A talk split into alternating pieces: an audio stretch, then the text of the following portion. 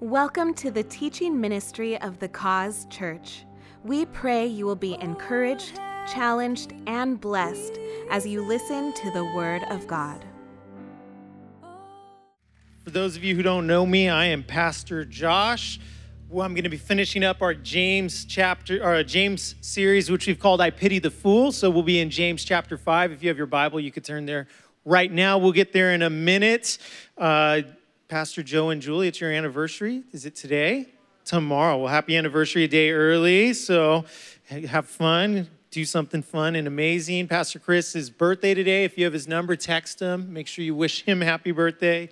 So this is just some house cleaning stuff, house items, right? My sister's birthday's on Monday, August 8th. So tomorrow I'll wish her happy birthday. But so yeah, so it's uh, it's good to be here. If you don't know who we are as the Cause Church, we really are a family church in every aspect of the word. I work with my family, but we all treat our church as a family, right? So you know, we we joke. First time you're you're here, you're a guest. Welcome home, right? Next time you're here, we're to put a vacuum on your back, and you could vacuum some area, right? Clean up after the kids or something. So we love having you here. So we're, we're glad to be here. Are you in James 5 yet? If you are, say yes. All right, good. Well, before we get there, there is a rich man who is having a really big party for his town. He wanted to show off the extent of his wealth, so he invited everybody. And as everybody was over, he was just showing off in every single way. And as they were in the backyard, he said, Hey, that pond right there in, our, in my yard has an alligator that's massive. It's 20 plus feet. If anybody's willing to go in there and kill the alligator, I'll give him a million dollars. And as he's saying that, he hears a giant splash, and then he starts to see the alligator come up and rolling, and somebody wrestling with the alligator. And a, about a minute or two later, the alligator stops moving and is completely dead. And this man comes limping out of that pond and bloodied and bruised and and the, the rich man was just shocked that anybody was willing to do that. He says, I, I owe you a million dollars. The man says, No, sir, you don't. He says, Well, you just killed that alligator. And I said, I was going to give you a million dollars. Let me, let me give you something. Let me give you half a million. He says, No, sir, I don't want that. So, well, well, what do you want? And he said, I just want the name of who pushed me into that pond. So, yeah, so that's a that's a good one, right? So that all has to do with a little bit of what we'll read in James. We're going to read James chapter 5. There's really three or four sections in this chapter. The first section will talk about rich people.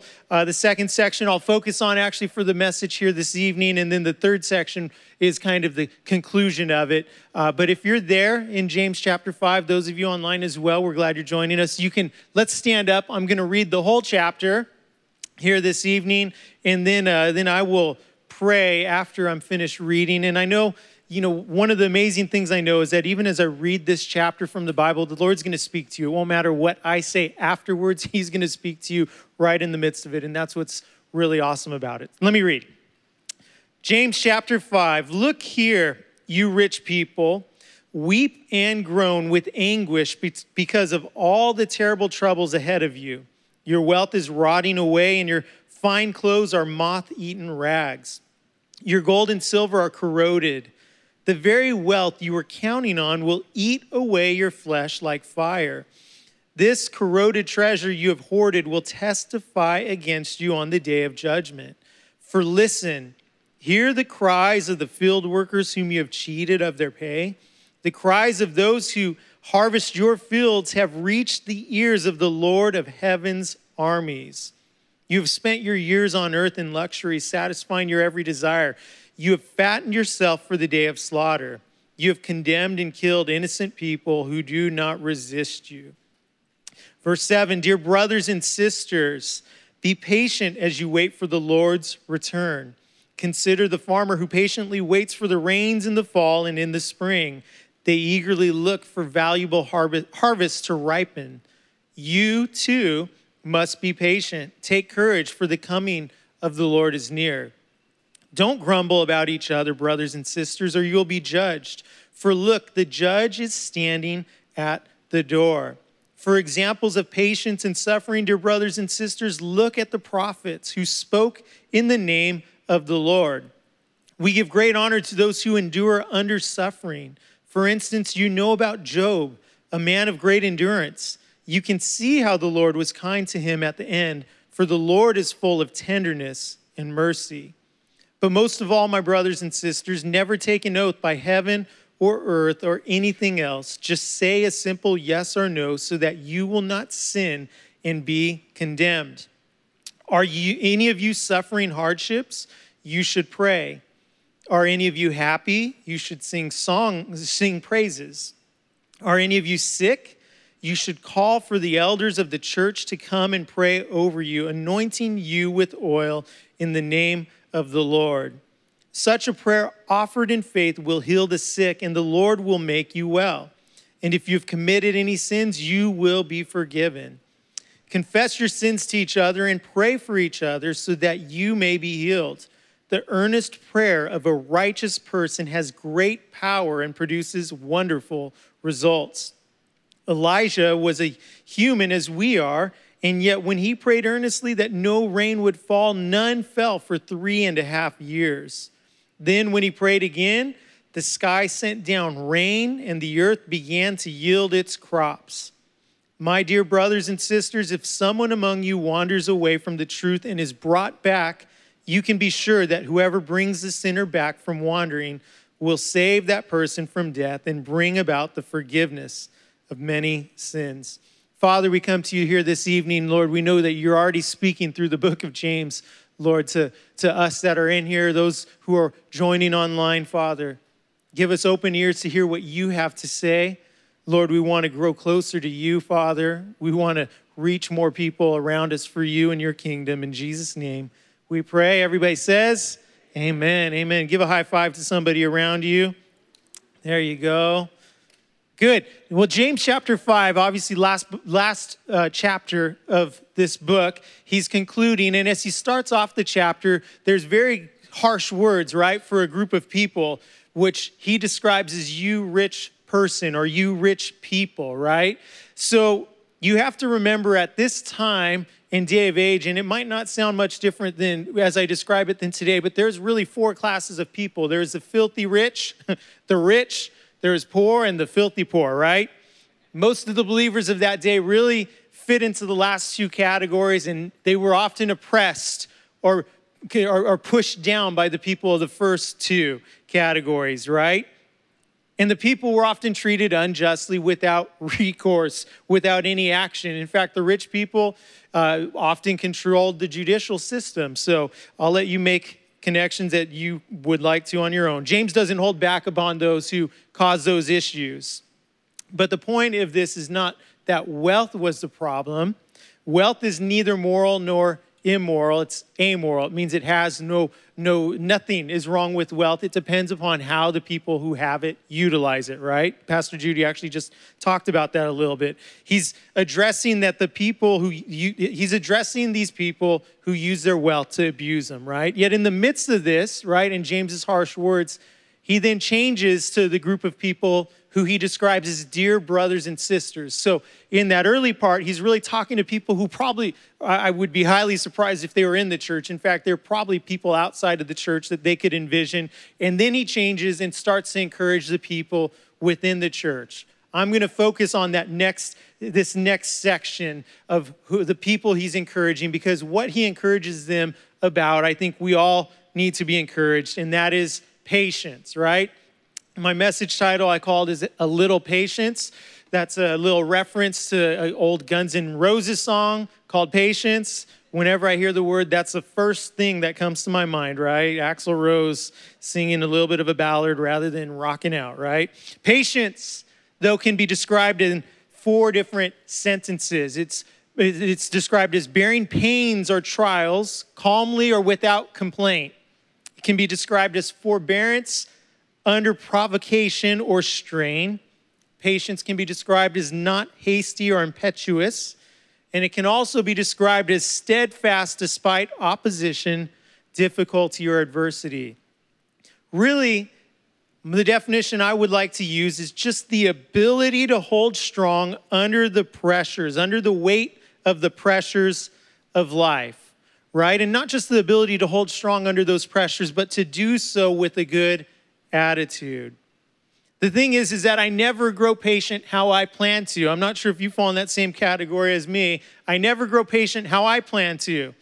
In fact, I often ask God to teach me patience right now, and I don't know why it doesn't work that way.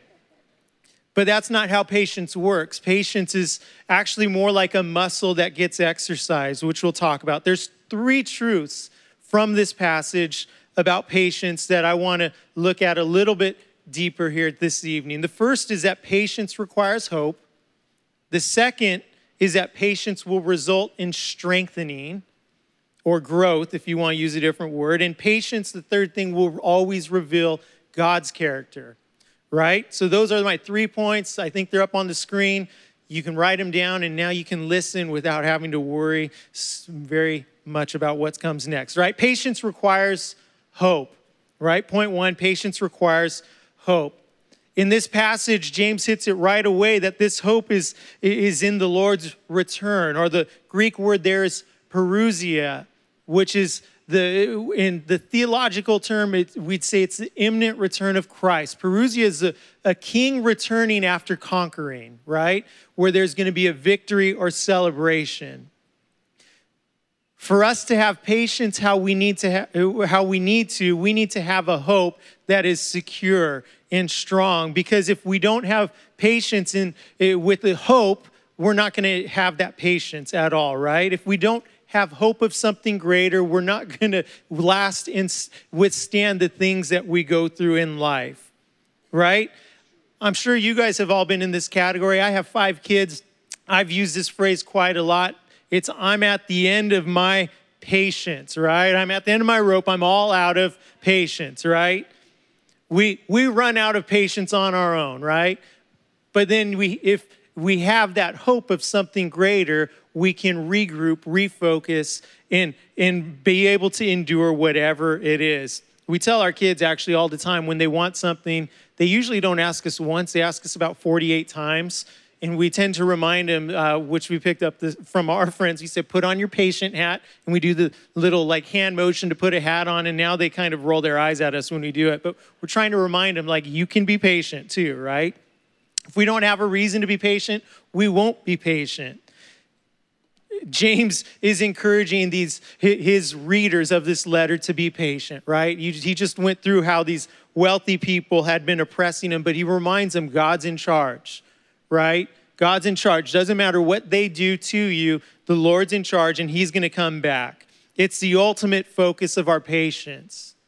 In fact, we have that eternal hope for us so that whatever situation that we're going to face, whatever external challenges or internal urges we have, we have an eternal hope that allows us to stand and be patient and go through anything, right? Because we will go through anything. We'll go through all sorts of things in life. Jesus tells us that. He said it in, in the Beatitudes. He said that we uh, that he says God will bless you when people mock you and persecute you and lie about you and say all sorts of evil things against you. It's like they had social media at that time. Because you are my followers. Be happy about it. Right? Be very glad for great reward awaits you in heaven. And remember the ancient prophets were persecuted the same way then life's going to have that. You're going to have these challenges, these troubles. Are you going to are you going to be patient through them? Even James, early in his letter, going back to James chapter 1, verse 12, said, God blesses those who patiently endure testing and temptation. Afterward, they will receive the crown of life that God has promised to those who love him. The psalmist says it slightly differently in Psalm 41, 40, chapter 40, verse 1 I waited patiently for the Lord to help me, and he turned to me and he heard my cry. Patience requires hope. James uses the example of the farmer. And the farmer has to have patience whenever he plants seed or scatters the seed, right? Because last time I checked, if you put seed out, it doesn't grow immediately, it takes some time. But there's always that expectation when a farmer scatters the seed that there's going to be a crop, a harvest will result from that seed. The hope is that God's going to do what, what he only he can do through that seed and he's going to do that, right? In life we'll be going through things and we need to remember that uh, that we need to in the midst of our waiting and our being patient, we need to know that God is also working just like the farmer in the midst of his patience He knows that God is working. Even as the farmer was waiting, he would still probably try to get some water to the crop, some irrigation, you know, right? As we wait for the Lord to work, we need to let our soul get some irrigation, some spiritual water. We need to spend some time in prayer and reading the word. The farmer doesn't just let the crops grow without pulling weeds, right? And in our life, one of the things that helps pull the weeds from our life is confession. I think they have the chart up behind me, so you get to see it as I talk about it, right? The farmer's he's going to prune the fields as needed, get rid of things that are dying. You know, and the reality is, is if we spend time in fellowship, our character will get pruned, right? As a dad of young kids, I'm very I'm very watchful as to as to who's around them because I want to know what type of character is influencing them at their age. You know, when we get older, it shouldn't be any different, right? We need to prune as well. And farmers got to keep the pests away, right? The pests are going to go in there and try to devour it. Worship, thankfulness will keep the pests away in our life as well. While you're waiting, keep doing what you know you should be doing. It's that simple, right?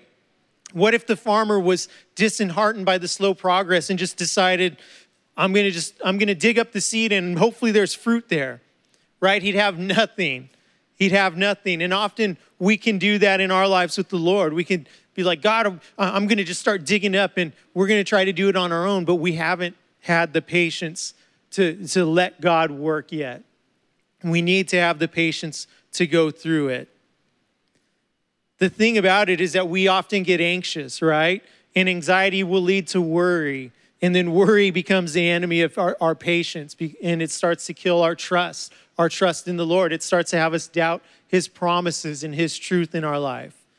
We need to have patience and be anchored to it, right? Could it be that our patience is connected with our prayer life? Just a question to ask and to think about. Maybe the depth of our prayer life can determine the breadth of our patience and our endurance in life, right? James, who is the writer of this letter, was referred to as old camel knees because he spent so much time in prayer, right? And if you know anything about camels, they, they drop on their knees to help let, get the get anything on top of him, right? But he dropped to his knees, so he's known as that. We need to just pray, right? We need to spend time in prayer. Our spiritual life should go from being tender knees and calloused hearts when we meet the Lord to, to calloused knees and tender hearts towards Him as we grow, right? That should be part of the transformation that takes place within our life. We need to focus on prayer. It's not an obligation, it really is a privilege that we have. It's a sovereign remedy for anything we face in life, right? It's prayer. It's a standing invite to draw closer to God at any point where, no experience, joy, pain, adversity, prosperity can cancel that out. We have the ability to focus on Him, but we have to have a hope that God's going to do what He said He's going to do. Our patience requires hope. Patience, the other thing that James talks about here, uh, after he uses the example of it, he, he, can, he says again, you too must be patient. Take courage, right? Patience require, will result in strengthening. To take courage is really the word to be strengthened, be strong, right? Stand in it, be strong in it. My 13 year old son, Asher, he's just hitting that point where he, he, for about the last year, he's been really concerned with how he looks and, you know, his muscles, and he'll flex in the mirror like I do all the time, clearly. So he's been at football practice the past week and he's been like, My friends are all ripped. They have gyms at home, blah, blah, blah, blah, blah. You know, so I'm like, Don't worry, Asher. Don't worry about it. You'll, you'll, you'll, you'll be ripped too someday, like me. Um, I'm like, do push ups 30 days straight. You do that, and we can talk about a gym membership, right? If you need a good gym, Darren and uh, Lohi have a great one in Fullerton, and I'd highly recommend it, right? So glad you guys are here tonight. But yeah, he's really focused. He wants that strengthening. He sees that, right? Patience will result in strengthening. It helps us withstand storms, it helps us build endurance. We can't grow strong if we're weak in patience, though because we're not going to we're not going to push through things. We can't endure without patience and patience won't last long without endurance. There's a chart that I made as I was reading this and thinking about it and you could see it. It's kind of, uh, basically you have patience and endurance, right? And I, as, just as I think about this, this becomes so powerful. You have patience and you have endurance. And as you have patience and you're going through different things, you're going through your suffering, your pain, your challenges, you, we, we have this great uh, gift from the Lord to pray and to seek God, to ask Him, right? And as we begin to do that, it actually helps us get to that endurance side to continue to go through the things that we're facing right? And it might not mean the situation changes, but we're be, we've been patient, we're praying, and then we start to endure through these things. And as we endure, we, we actually realize that God's at work in the midst of it. And it can allow us to, to, to be cheerful or joyful in the midst of this situation. And now we're not just we're not just just being patient and bearing under it, but we actually can come to this joyful side of things, this endurance that leads to praise, where we begin to thank Him for what he's done. And it might not have happened yet in our life, but it, we've seen it happen before in somebody else's life, or it's happened earlier in our life, and we continue to thank him through it. And then we realize I can keep being patient, right? And it's this is the healthy cycle to endure it patiently through things. And the devil's going to do anything he can to stop us in the midst of this cycle. Really, I, I think this chart summarizes actually James chapter, uh, the, the 13th verse of this chapter, where if you're suffering hardships, pray, right? Are you happy? Sings praises, right? I think it summarizes it because that this cycle will lead you to a strengthening in your life. Prayer takes the weight of our suffering and transfers it to the Lord. As we do that, we're able to endure. And as we endure, we realize God's work through the situation leads us to praise Him again in the midst of it.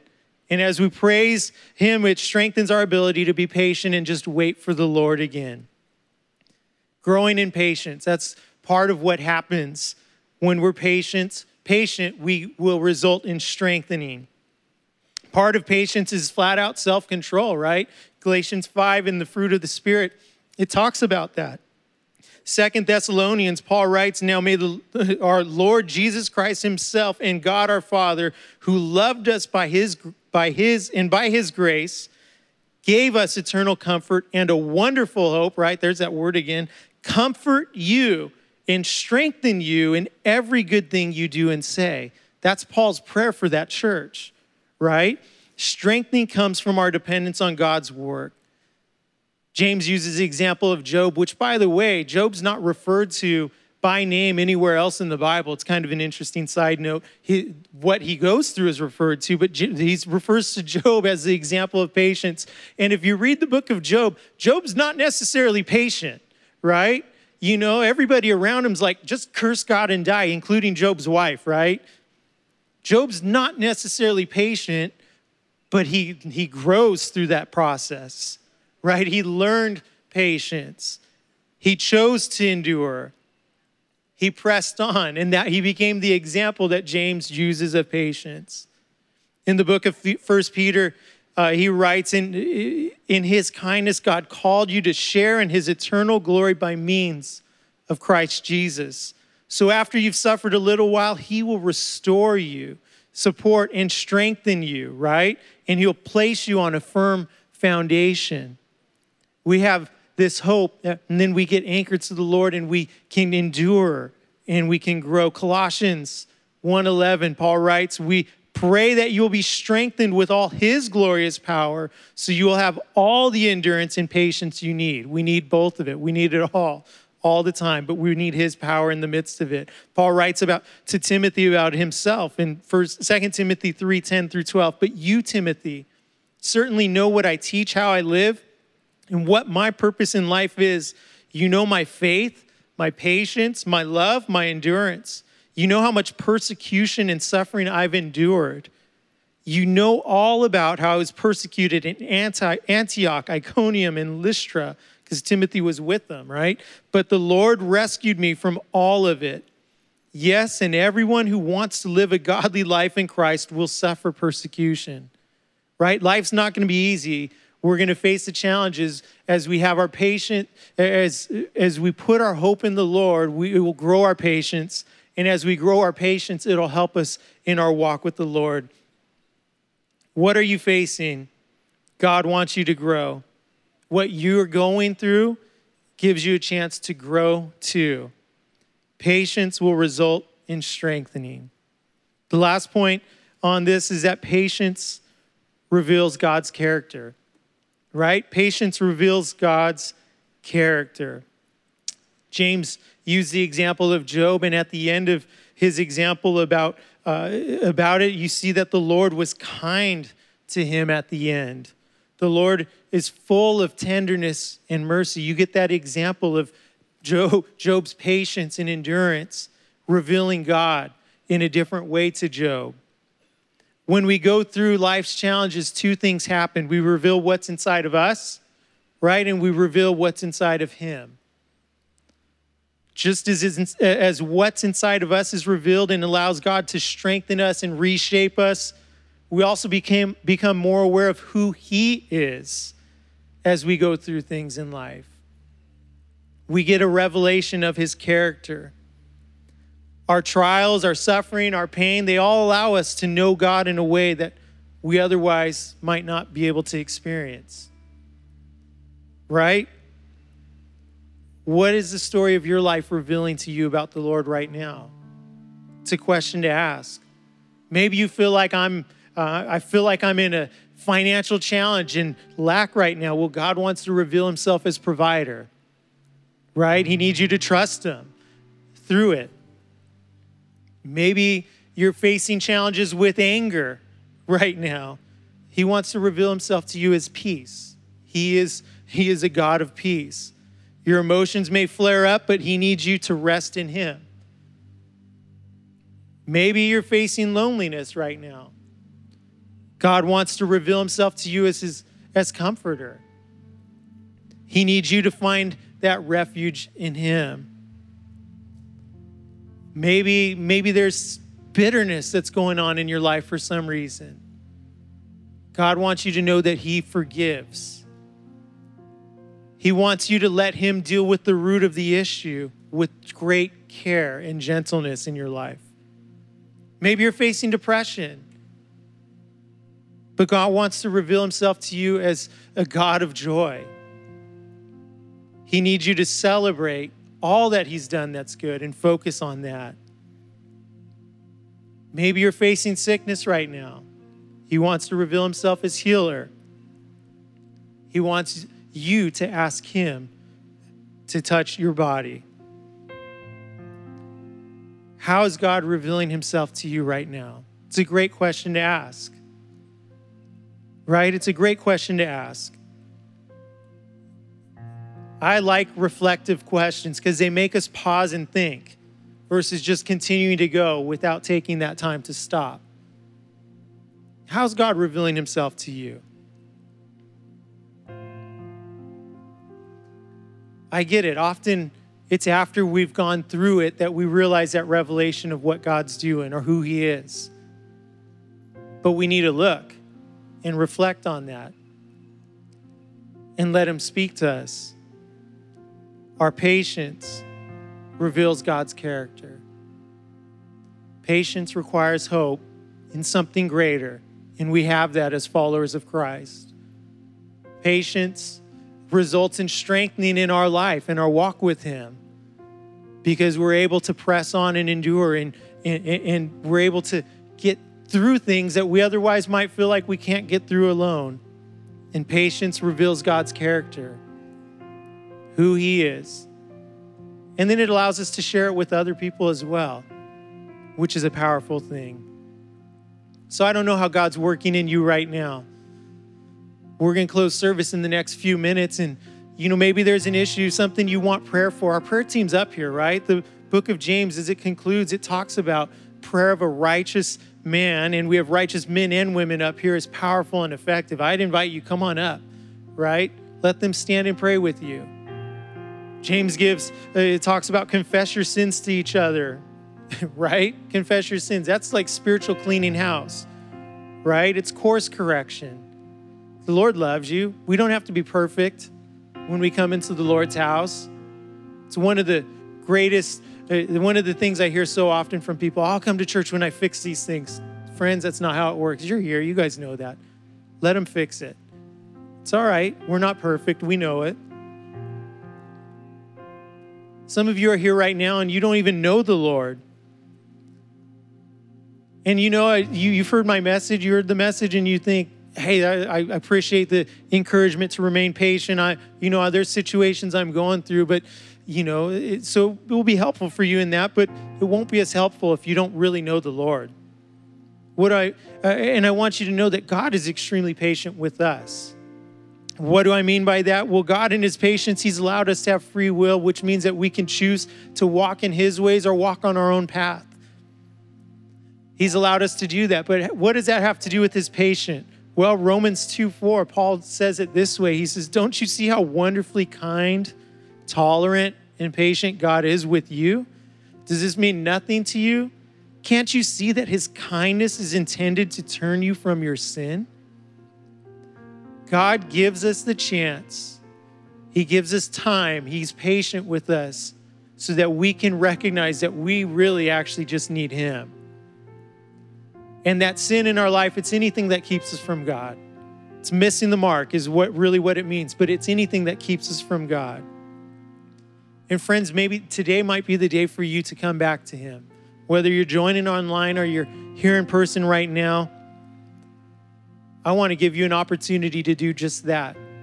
So, in the privacy of this moment, I want everybody's head bowed and eyes closed and I want to give you a chance to make a decision for Him and recognize that it's His patience that's brought you here, but it's going to be your choice to, to submit to Him and embrace that patience and come into a personal relationship with Him. So, with everybody's head bowed and eyes closed in the privacy of this moment, I'm giving you that opportunity to join with others both inside and inside this room, outside this room, both past, present, and many more who will make the choice in the future. If you are not walking with the Lord, you don't know Him, and you'd like to this evening, go ahead and raise your hand right now so I can see you and agree with you. If you're online, you could let us know. Awesome, I see your hand. As we close in a minute, I want to invite you to connect with one of our prayer team members so we can just stand with you on this decision. It's the best decision ever. In fact, it says basically, the Bible says that heaven throws a party over every time a sinner repents, right? In the parable, uh, the prodigal son, that's what, that's what it said. The father did. He killed the fattened calf, threw a party when the son came home. So that's what's happening right now.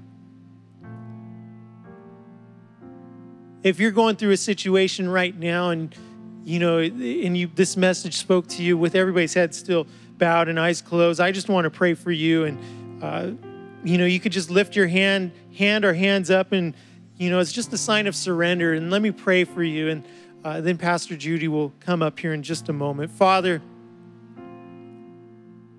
lord your word is alive. It's living and active and lord your word is wonderful Lord, even this evening as, as we looked at a little patience, God, Lord, we want to put our hope in you. Father, as we do, we know you're going to help us through the situation. You're going to help us grow as well, Father. And Lord, as you do that, we actually get to draw even closer to you because you're revealing yourself in a new way to us that we otherwise hadn't either known or experienced. And Lord, as you do that, that's going to help us to move even closer to you. Use that in our lives, God. Use it to speak to those around us as well. In your son's name we pray. Amen. Thanks for listening to this message from the Cause Church. For more information about the cause or for further resources, visit our website, thecause.cc, or call 714 255 0930.